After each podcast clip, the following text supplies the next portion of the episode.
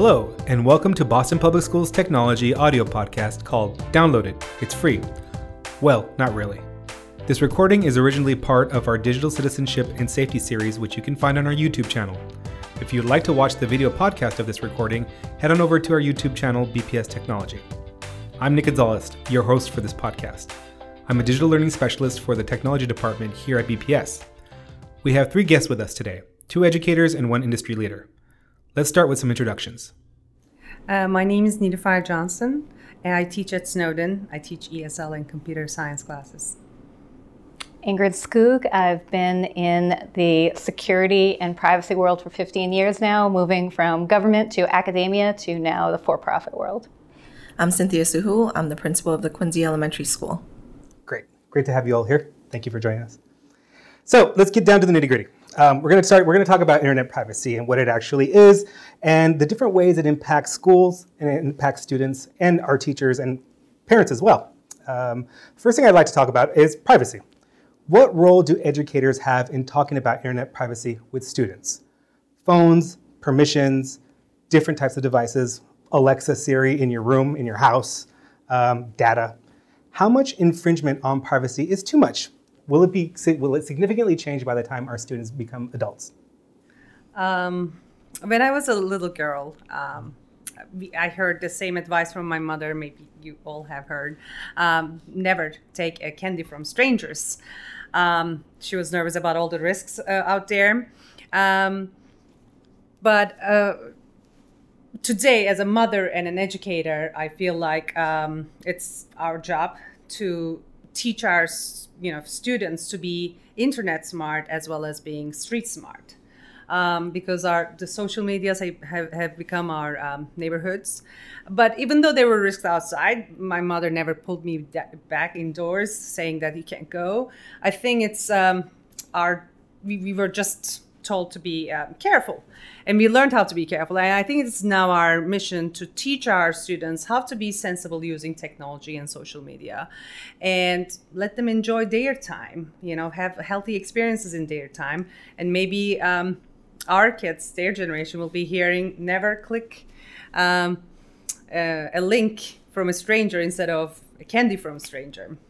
Right. Very yeah very true I'd say absolutely. There's a rule that we should be playing with the educators to teach students about this. We were saying before that security has been on our minds for a while now. Privacy is really gaining steam that we care about this. I think it's a myth that I hear that a lot of young people don't care about privacy or that privacy is dead. This notion that we can claw it back is it's the horse is out of the barn. I don't agree with that. I think that students are very smart about what's going on in many ways are coming up and taking ownership of a lot of issues they're seeing in the world and privacy is just another one on that list that I think they're very successful at once they understand what it is that they need to be concerned about, they can articulate really well. Here's the line where it works for me of yes, companies, I'm okay with you doing this, but not that. And it's our job to inform them. And from an industry perspective, I would love to partner with the schools more where I can to lend my expertise. And I know my colleagues feel that way too. One of my friends does um, an old ladies group that she goes to retirement homes and talks to them about privacy. So we're here to partner and, and help the students learn some more. Yeah. So first, I want to thank um, thank Nick and you know OIT for having this conversation. I think it's a very important conversation to have around downloading. Um, so I'm at the elementary level, and many of our students uh, work with technology throughout the day in their classrooms, and teachers can, you know, put some blocks on there. Um, we're on a secure network and other things like that. However, many of them have their own devices at home, uh, and they're you know at free range to download or you know um, to communicate and use those devices how however they want. Um, and even though we're at you know, my students are at the elementary level. Many of them do have their own telephones, you know, cell phones. Um, and some applications may ask, you know, check this box if you're 13 years or older, yeah. and they may still be just checking it off. Exactly. There's right. no way to really prove that. Uh, and they're going in, downloading all different types of apps, Some are social um, because their their classmates have it and they want it too, um, which you know can bring um, some concern. So, as educators, even at the elementary level, I think it's very important to try to help them um, gain habits of, you know, uh, understanding what is being asked of them when they're going to download an app. What is the purpose of the app? Um, you know, what is what is their intention for using the app? What type of um, permissions are they asking for? Right. I think that's that that's very important, especially when there's free apps out there. Agreed. And we were talking about this a little earlier in terms of permissions. You know, some of these apps, you turn them on, you accept them, and they're free. And some students and some kids who are, you know, well below sometimes 10 years old will just say yes because it's free, but they don't understand that when they say yes to the terms and agreement, that it'll have access to their microphone or it'll have access to their GPS and whatnot. And this begins, I mean, again, this goes back to privacy. You know, it, 20, 30 years ago, the idea of privacy was, okay, you have your domicile, right? You have your house, and within your house, that's your domain, and that was your area of privacy. But now, with with our with our computers and with our devices, with our tablets, and with our phones, now that's coming inside of our house now. So, what exactly is privacy? And because the notion of it's changed within even within the last 10 years, with all the, the advancements that have been made with mobile technology and with with um, and with tech. So I wonder, you know, just like Cynthia was saying, you know, as teachers and as educators and even as industry, what is our responsibility in relaying this to our students? Is it is it I mean, is it of the utmost importance to let them know what's happening and to give them an idea of they have a ch- of choice if they can download certain apps that they want and this is what's going to happen right? And this is I think I think uh, Ingrid touched on this a little bit. I'd say privacy. It's an interesting thing that we've talked about everyone's line for privacy is different, so that's important for people to understand. But also, there's a difference between if you have my information and you're targeting me because you know I want to buy a particular pair of shoes. Well, that might be okay. I don't mind if, if you're trying to show me products I'm interested in. But privacy in the terms of self autonomy, in that I am choosing and making decisions for myself and corporations and companies don't have enough information that they're manipulating me or coercing me because of information they've gotten. I think that's the really powerful thing around privacy that we want to have autonomy over our decisions. We don't want social media to be nudging us and knowing enough about us to steer us toward political decisions or mm-hmm. how we interact with our friends and colleagues. So that's the important thing I'd love to see our, our students know more about.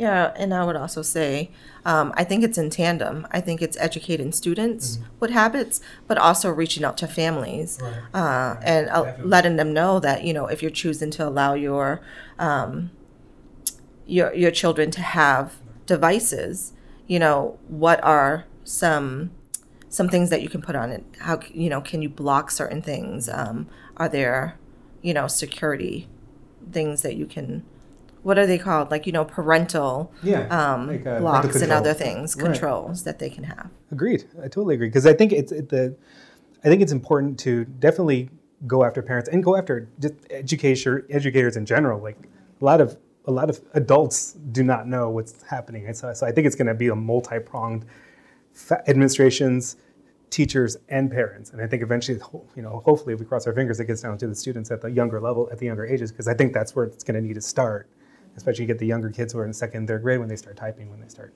getting onto their Chromebooks, and especially around second, third grade, where they start to learn, ha- develop these habits of, of good privacy and good digital citizenship measures. So let's get into our second question. Now we're going to talk about passwords and password protection practices. Now it's, it's, and I'm, Ingrid, I'm sure you can, well, I'm sure everyone can back this up.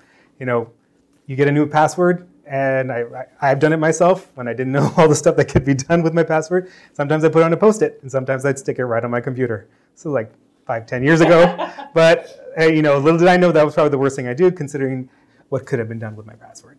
So let's talk about why they are important for our kids and why they need to password protection practices um, need to be taught at all levels, right? And why are they important to faculty and staff as well? And let's discuss longer, more elaborate passwords and you know some of the practices that might uh, that might um, impact how strong your password is. Of course, we hear everywhere having longer passwords with combinations of letters, capital, you know, lowercase, and change them periodically. It's so overwhelming for myself, and I know for many of um, us. Um, it's just like we are visiting hundreds of pages every day. Trying to have a single password is like trying to carry a single key for each door we open. it is def- definitely, you know, we forget them. They're too getting too complicated. Um, however, we need to be very cautious about it um, because of the privacy and security issues. Everyone can have, I think, um, of course, big companies are doing big, um, you know, password management systems they're using but as an individual as a child or mother or you know educator what we can do is um, try to come up with our own you know homemade password uh, management system which could be uh, something really personal to you um, something difficult to guess and something you can change periodically but you can remember. I don't know. M- what we should do is people have good intentions, write down their passwords on an Excel sheet, keep in Drive. Might not be the best idea, uh, but definitely um, following some best strategies out there. But I agree with you with the previous question. As educators, as teachers, we feel so nervous and not knowledgeable enough. So um, I think we should start with the educators, make sure that they feel comfortable with the technology, and then pass all these this knowledge to kids. I have so many thoughts on passwords and how much I hate them and how much we all hate them, but they're not going away. I mean, there are a lot there are a lot of things that industry is trying to improve on them, but when it comes down to it, we all just have a ton of passwords. For me, password managers are a key to helping us because we just can't remember all the different passwords we have. We have hundreds of them. And so, in order to have unique, strong passwords, I think that there are free and affordable password managers out there, and you only have to remember one password to be able to store all your passwords in there. That is something that we've been telling folks all over the place. And even, you know, writing them down Sometimes that can make sense if it's kept in a safe at home. If that model works for you, what's the likelihood that someone's going to get into that list that you keep at home? The problem is if you carry it with you, if you have it in that sticky note on your computer, right where you're going to use it, that that's the problem. But there are things that we can do, share with the students and with educators and ourselves that that we can do better than than what we're doing now. What I found helpful um, around passwords is finding some sort of a system mm-hmm. that you can use. Maybe there is like one combination that you're always using, but changing up a little bit um, depending on what you know what you're logging into. So that would change a little bit. I love the idea of having um, a password manager mm-hmm. because I find myself like running on stickies or like you know having a book somewhere or.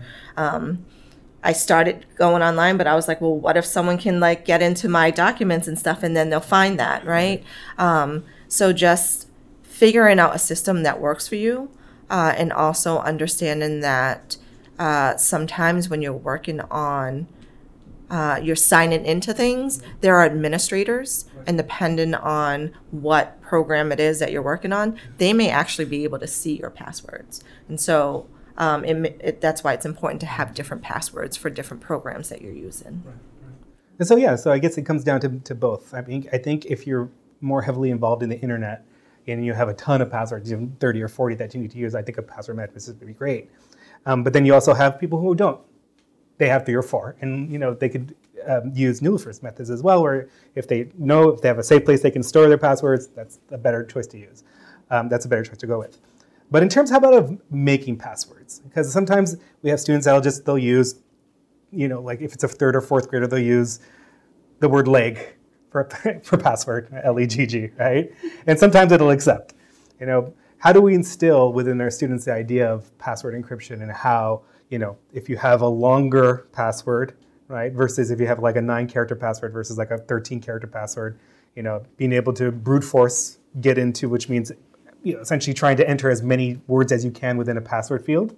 Um, it's much likely, more likely for it not to be hacked or decrypted uh, by having a longer password versus a shorter password. The only thing is when you have longer passwords, they're more difficult to remember. Yeah. So, you know, how, how do we instill this practice within students and, and educators? Um, of having longer passwords and having more, you know, more difficult passwords to uh, attack. I think Nilüfer brought up a great point of, you know, having numbers and letters and symbols and upper and lowercase. Um, but those symbols can actually help, right? Like, you know, where you have to shift and put the and sign or, you know, exclamation points. I think that also adds um, or makes it more difficult to kind of figure out.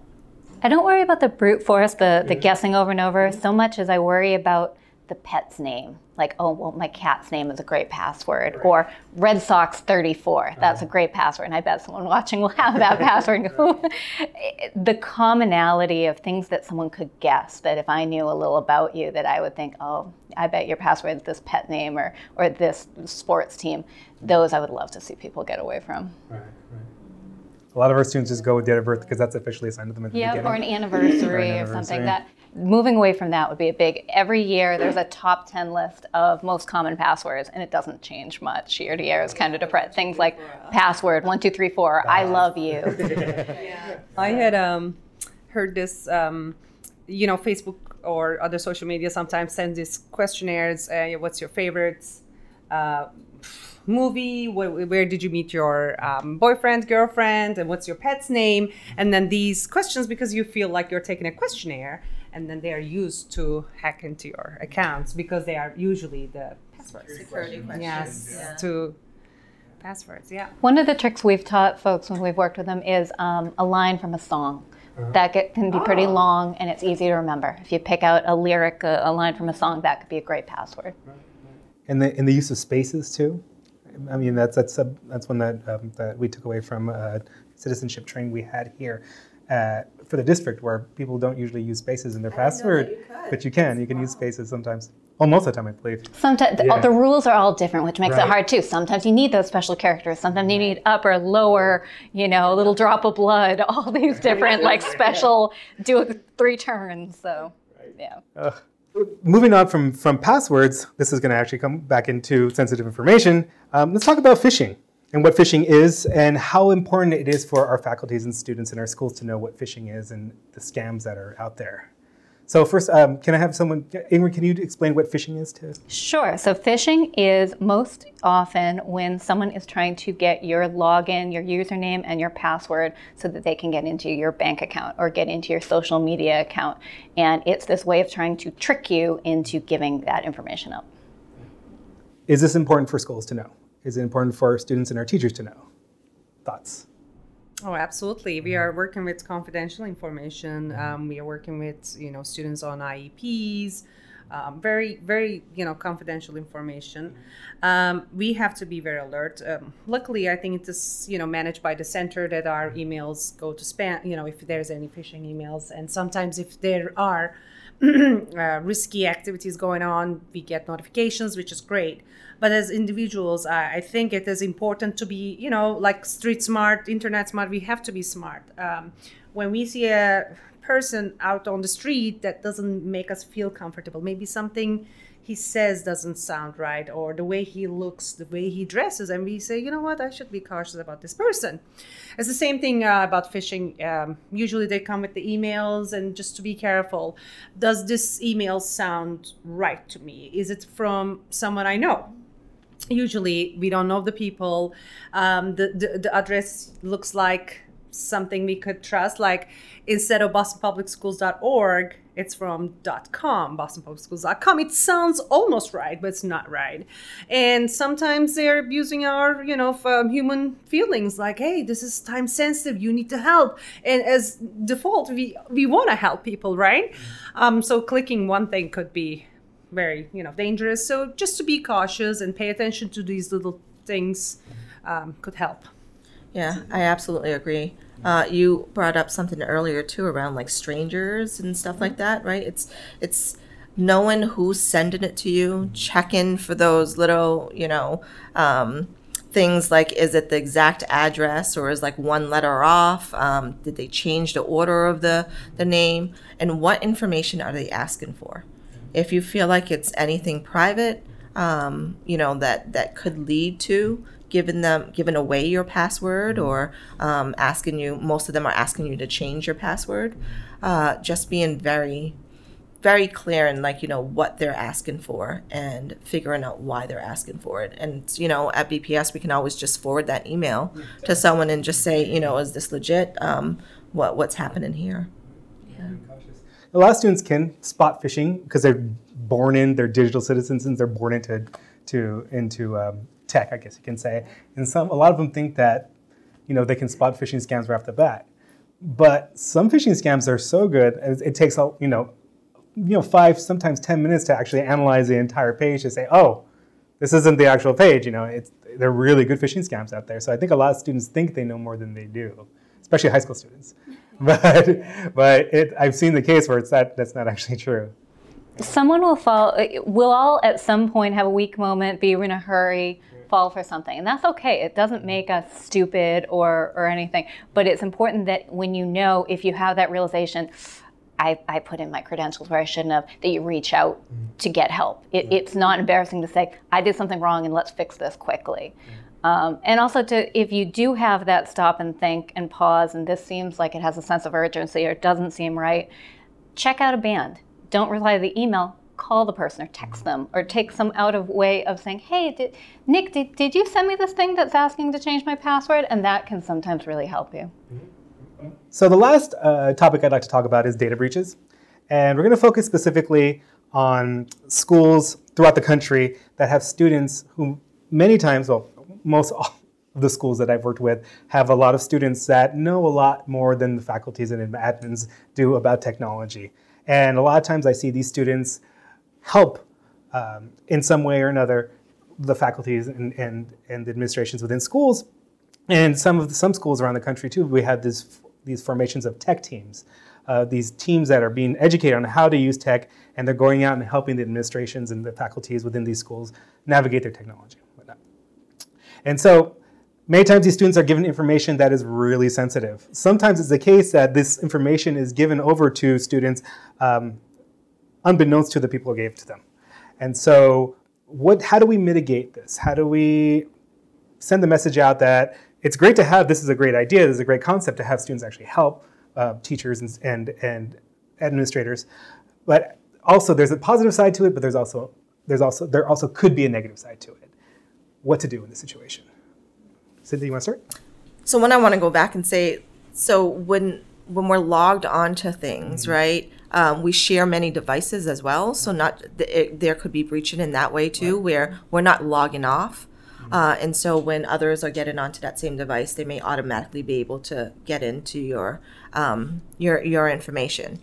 Um, but around breaching, and yes, many of our, our students are definitely in the digital age, uh, and we have these tech teams, and we may think it's harmless to give them uh, login information so that they can help us complete something or organize all of our students' presentations or something like that, and not realize that with that one password, they're able to get access to all of our other information. Um, so I think that's very important to think about um, when you're giving students these responsibilities. You know, uh, is there a way that we can give them a separate access um, to complete the same thing that you're hoping for? I, that really drives to what I'm focused on privacy now is the views and the access you have. You only want people to be able to uh, look at what it is they need to do. And so maybe you do have a case where you need to have a student help you, but you could change your password after. So you've seen them use it and help you, but then they can't get back in later. Or have a different kind of login depending on the technology you're using, understanding with your support folks, hey, is there an account that this student could use to only see this material and help me, but not have that broader wide view? Uh, sometimes it's not even that um, you know sophisticated. We take attendance, stay logged in, walk out of the classroom for a second. It's vulnerable, right? Data is vulnerable to student or anyone's action. Um, you know, we, we we grew up with this phrase of time is money, time is money, time is money. But now, what I observe is the data is money. So the data is so important. Information, any information about you, it could be very important for other parties for their benefit. It could be your location, your interests, your school, your medical records, everything. Uh, since the data has become so valuable and so important, we need to be more cautious about how to protect, how to handle it. Um, not only people who provide the data, like needs to be educated such as you know the parents provide us data students themselves teachers us and people who handle the administrators the teachers and in your case you know example uh, students sometimes handle this data. It's very very vital because it's no game anymore. It is so important people are paying you for your data we have to be very um, alert and smart about it Right, right. People are paying for data, and people, you know, like you can sell, you know, social security numbers online. You can sell birthdays online. You can. There's a lot of things you can do with it, that sensitive data that some students can get. And not say that, that that's happening, but it's just, as a potential. Yeah, yeah. And so. Even surveys now, right? We don't take surveys anymore without any, you know, like if you're not giving me a gift card, I'm not completing survey because it's my data, right? It's my information. Um, the times are changing, so we have to catch up. and they're changing fast, right? so that's going to do it for our Download It, it's free, well, not really, audio podcast by BPS Technology. I'd like to thank Nilüfer Johnson of Snowden High School, Ingrid Skoog, industry leader in information security, and Cynthia Suhu, principal of the Quincy Lower, for joining us. I'd also like to thank Mark Pijanowski for recording and editing the podcast. Again, I'm Nick Gonzalez. Thanks so much for tuning in, and don't forget to subscribe to our podcasts.